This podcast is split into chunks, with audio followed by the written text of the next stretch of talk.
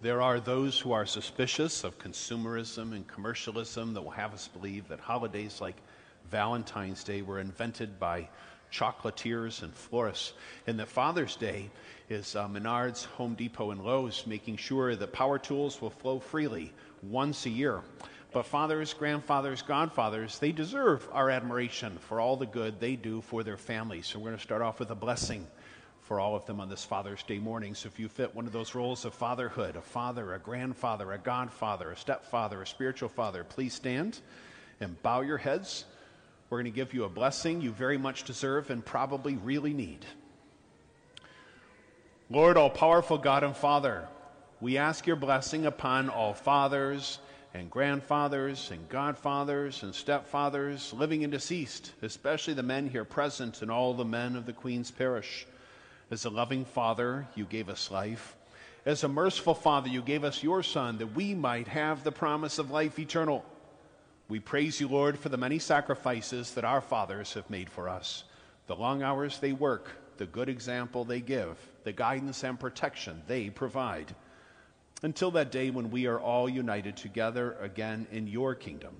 May fathers of families continue to be leaders in faith, helping us to meet the many challenges we face in life. May your fullest blessing come upon every father and every family in the world. May everything we do this day and always give you glory and honor and praise. And may Almighty God bless you, fathers, on this Father's Day, the Father, the Son, and the Holy Spirit. Amen. Let's give them a round. They deserve it.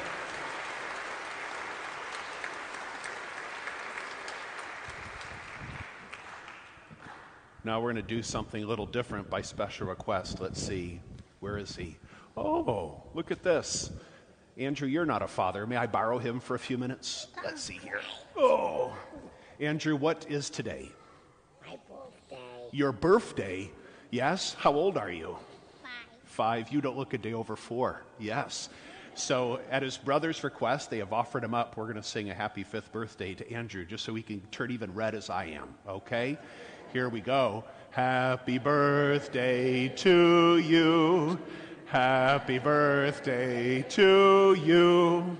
Happy birthday, dear Andrew. Happy birthday to you. Let's hear it for him. Yes. Yeah. Do you want to stay with your dad on Father's Day or stay with me? You. Me? Wait a minute. Uh-oh. Don't ask questions when you don't want the answer. Okay. Well, one thing for which we honor our fathers is they put a roof over the heads of their family and they put food on the table. God is our Father. He's put a roof over our heads for 75 years. This roof has been over our heads, giving us protection from the stormy seas of this life. God, our Father, puts food on the table, but it's unlike any food we've ever tasted before. It's this table, and it's his Son, medicine for the sin-sick soul. That food that will strengthen us for the journey along the way of the cross that will bring us from this table to that table. God, our Father, loves us so much that he gave his Son not only on the cross, but continues to give him to us on altars and tabernacles and monstrances, anywhere and everywhere the Catholic faith is observed and the Mass is celebrated, in every country and every continent, all throughout time. And he'll continue to do it until his Son comes again in glory. The Church sets aside this feast each year to remind us not of what it is that we receive when we come to the altar at Mass, who it is that we receive when we come to the altar at Mass. Last year in this feast, I spoke about the doubting priest, Father Peter in Prague, who was making his way in the year 1264 AD from the Czech Republic to Rome to ask to be released from his priestly vows because he didn't believe any longer that bread and wine became the body and blood of Jesus, and how a Eucharistic miracle happened in his hands in the Italian village at Orvieto, and the host bled. His doubts were taken away, and the whole church was renewed with Eucharistic revival. We need that again because there are an increasing number of people who continue to doubt or refuse to believe what the Church has believed of the Eucharist for 2,000 years. But God's people had believed in the Eucharist long before the Last Supper. And for that, we look at today's first reading, when we see that from the dawn of time, God was already planning that his people would think and believe Eucharistically. Let's go to Genesis. Today we find ourselves with Abraham and Melchizedek in Genesis chapter 14.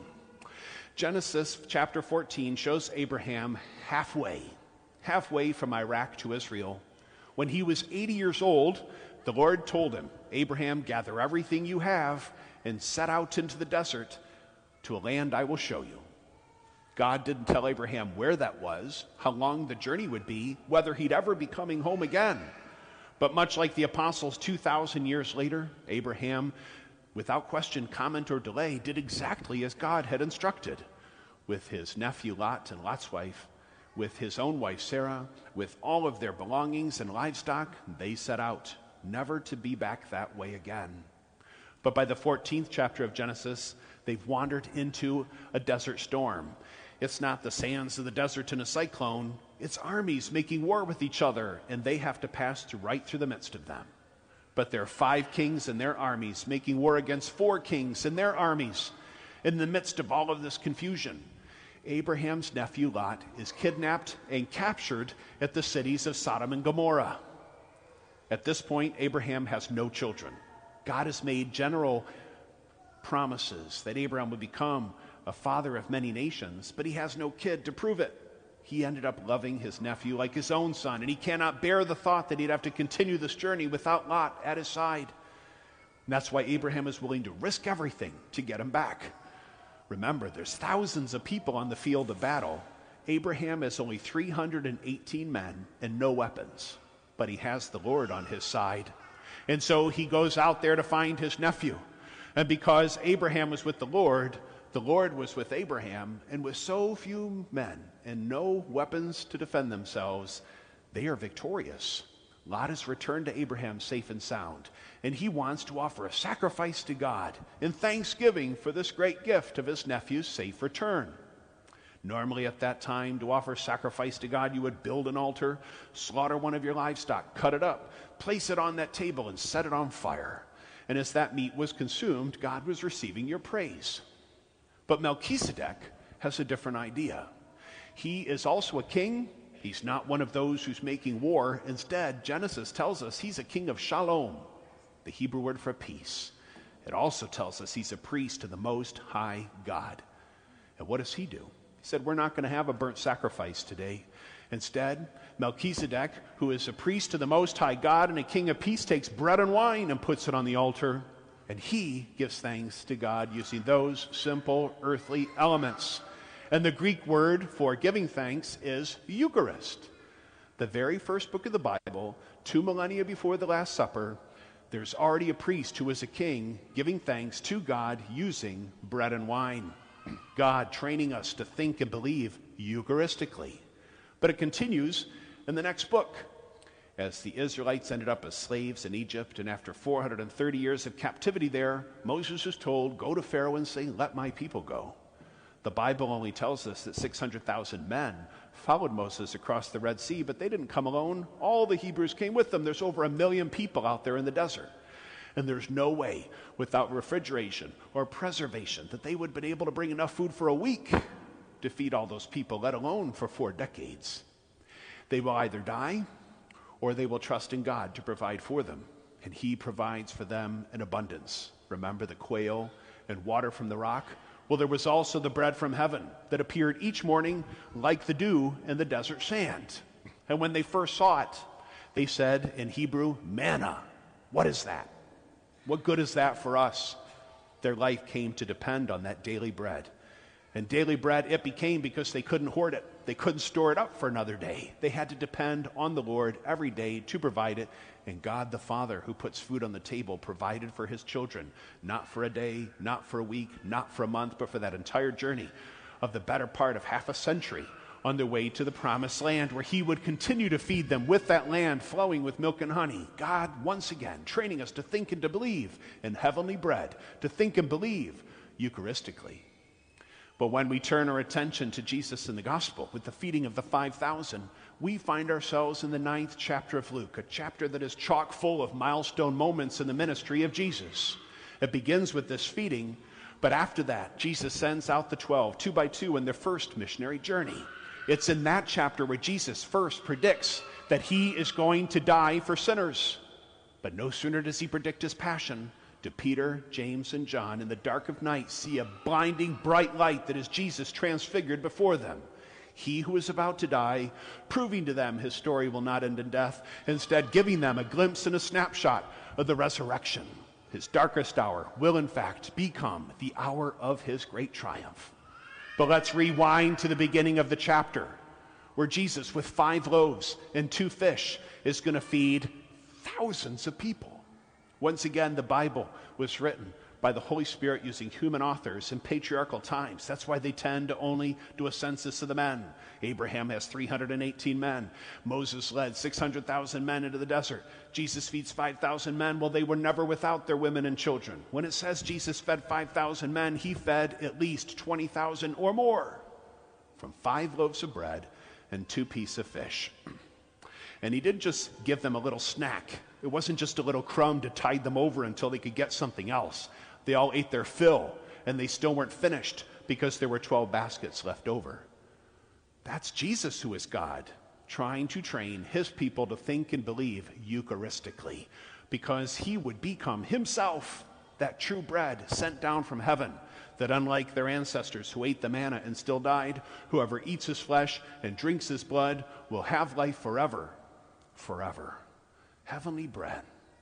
That's the role of the priesthood, what Father Bob and I are privileged to offer each and every day, to bring people to God, but more importantly, to bring God to his people through his Son in the most blessed sacrament of the altar.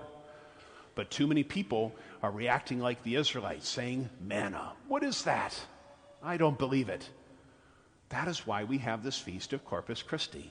The Eucharist wasn't a once and done at the Last Supper. It was the first Eucharist at the Last Supper. Jesus said, and Paul quoted him 2 times in the second reading, do this in remembrance of me. He put us on mission that we were to go and feed his flock and to gather them into our arms, to bring them to the heavenly banquet.